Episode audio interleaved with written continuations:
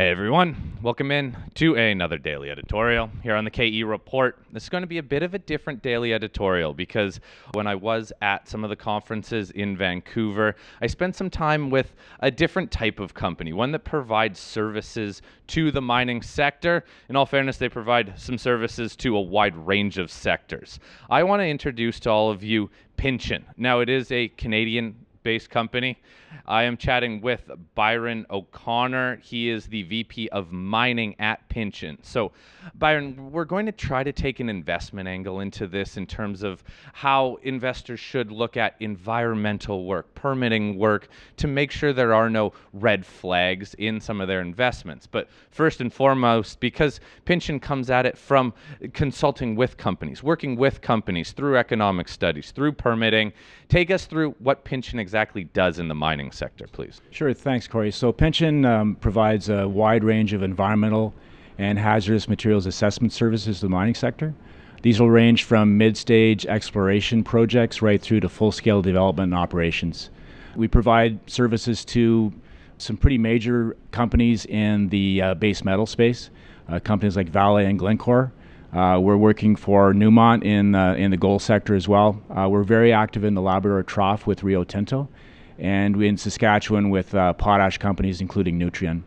Uh, we also provide quite a few environmental services and has material services to juniors and sort of mid-tier producers as well across the, across the country. Okay, so from the investment side of things, for investors out there, most can look at economic studies and use those at least as a base or a starting point to say what sort of environmental work is going on here. What should they be looking out for in terms of what Pinchin does to contribute to these studies? Where can you guide us for red flags or keys to watch out for? Sure. In addition to um, the standard baseline studies that we do, we'll, we'll get involved with a, with a junior company, for example, or a mid tier company doing uh, baseline groundwater studies, surface water studies, aquatic and terrestrial. And all those studies feed into um, a pre-feas or a feasibility study. The information that's provided in those studies will, will then determine what the in potential environmental impact could be from the particular project. So um, there's that component. We, uh, we provide compliance monitoring services as well. And then we also make uh, contributions to the environmental component of feasibility studies and pre-feasibility studies. So I think that's mainly what you're referring to. So for example, if we're doing baseline studies, we're, we're going in and we're, we're looking at what the groundwater conditions are at this project. We're looking at the surface water conditions. We're looking at whether or not there may be species at risk there, whether there could be some landforms that could be sensitive as well. And then evaluating that against what the project is going to look like. So for example, whether it's going to be open pit or underground, what the uh, groundwater conditions could be, and then determining basically what the net environmental effects could be from the project.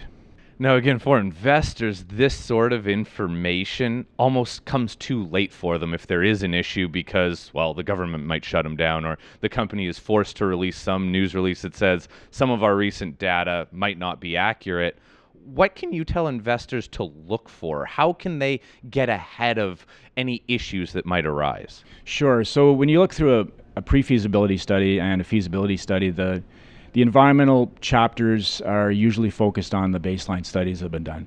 And there's going to be some costing associated with, with what the uh, environmental controls are going to have to be. How is water going to be managed? Is there going to be a water treatment system in place? And then the costing is done associated with that oftentimes the devil's in the details with respect to particularly water management. Sometimes there's not a lot of detail there, and ha- you have a hard time comparing the level of detail in the body of the report with the costing that's been done.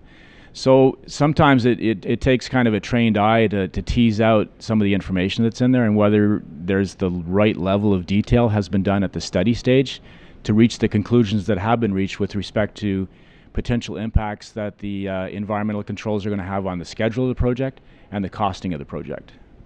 Now, are there any questions that investors could ask management to get some insights on how the work is being done or if there could be any issues or red flags? Yeah, definitely. We, we do a lot of consultation, um, community consultation with, uh, with companies when we're going through the project we'll often find, um, particularly with First Nation communities, at the beginning of the project, there tends not to be a lot of engagement, usually because there's not a lot of details yet. So some companies, I think, get lulled into a false sense of security, thinking, you know what, the community doesn't seem to be that interested. We may have a bit of a free free ride here.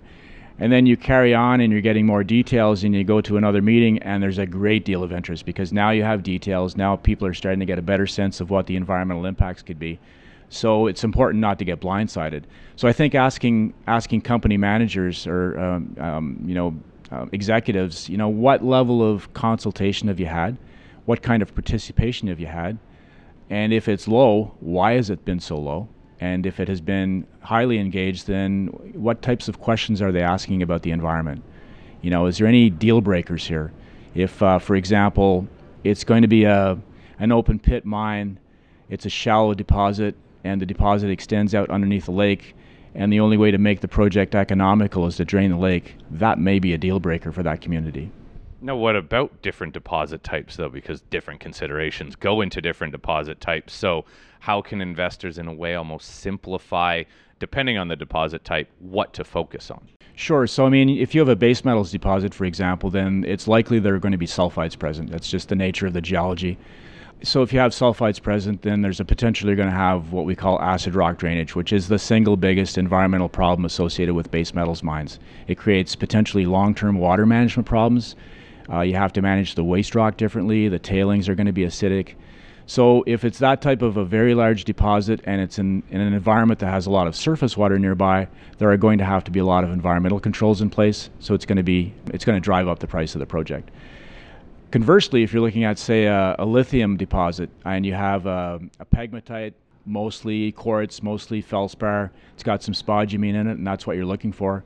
But the pegmatite is in, placed into a host rock, so when you're mining that deposit, you're taking out the pegmatite, you're extracting the spodumene, you end up with tailings that's basically inert. It's quartz for the most part.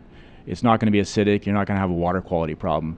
But if the pegmatites are hosted by, say, a metasediment that has disseminated sulfides in it, those sulfides can potentially create acid rock drainage conditions, which would mean that your waste rock management may be a little more complicated than, than not.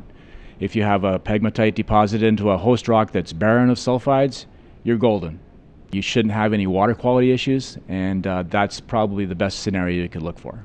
What about on precious metals? Gold focus projects, both open pit and underground. Yeah, so gold's interesting because you'll often have sulfides present as well. But if you're going underground, then the amount of waste rock you tend to generate is smaller.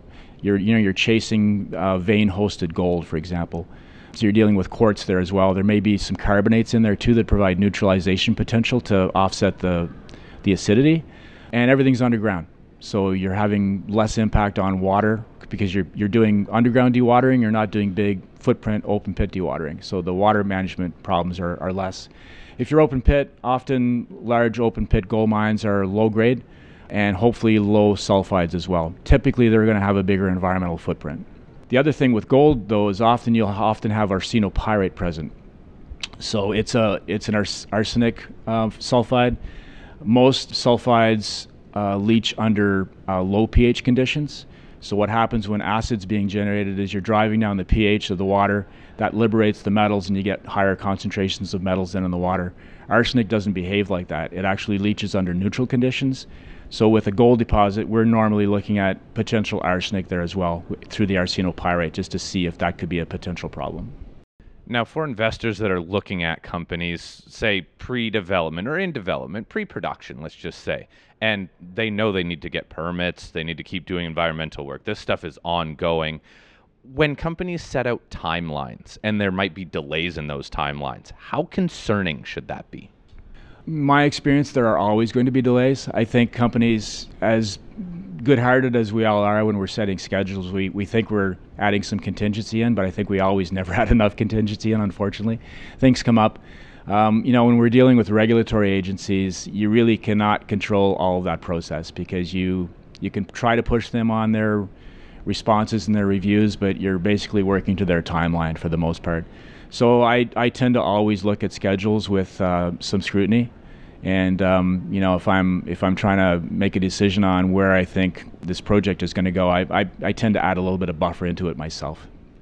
All right, one more just on the economic study side of things. When people see costs that go into building out a mine, even the sustaining capital, there is that environmental line How do you go about diving into that number? Yeah, it's sometimes it's just a line item in a big cost sheet. If there's not much detail associated with that costing, then you've got to go back and look at the studies that were done, which are going to be buried within the, the, the body of the report. So you have to really look at okay, what sort of baseline studies did they do? How detailed were they? Who did them? You know, is, are, were the consultants that were involved um, have have a good pedigree and a lot of experience, and we're following industry standard practices? Do the outcomes of the studies make sense based on what the project looks like? So again, as I talked about a, an open pit mine that's near a river, you know, if the if the conclusion of the groundwater study was that we have to dewater this pit that's very close to this river, but there's not going to be any effect on the river, I would tend to scrutinize that. So how did they get to that point? You know, was there adequate groundwater modeling done, for example? And I think once you get a picture then of the technical work that was done and the outcomes, you can go back and look at the cost table and say, at the very least, I think I need I think I need more detail before I can make a decision on whether this is a real number or not. So, Byron, I'm going to have you back on the show more to talk more about what investors can do, even what companies have to do on permitting, environmental, all this work that Pinchin does as a company to filter in.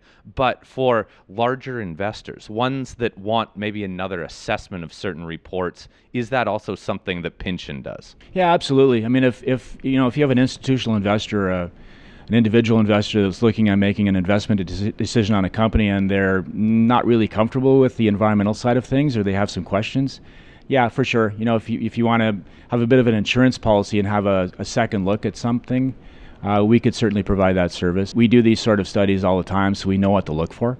So I think think that's just a good insurance policy. If you if you've got some concerns, you know, maybe there are some red flags buried in there that uh, that we can find.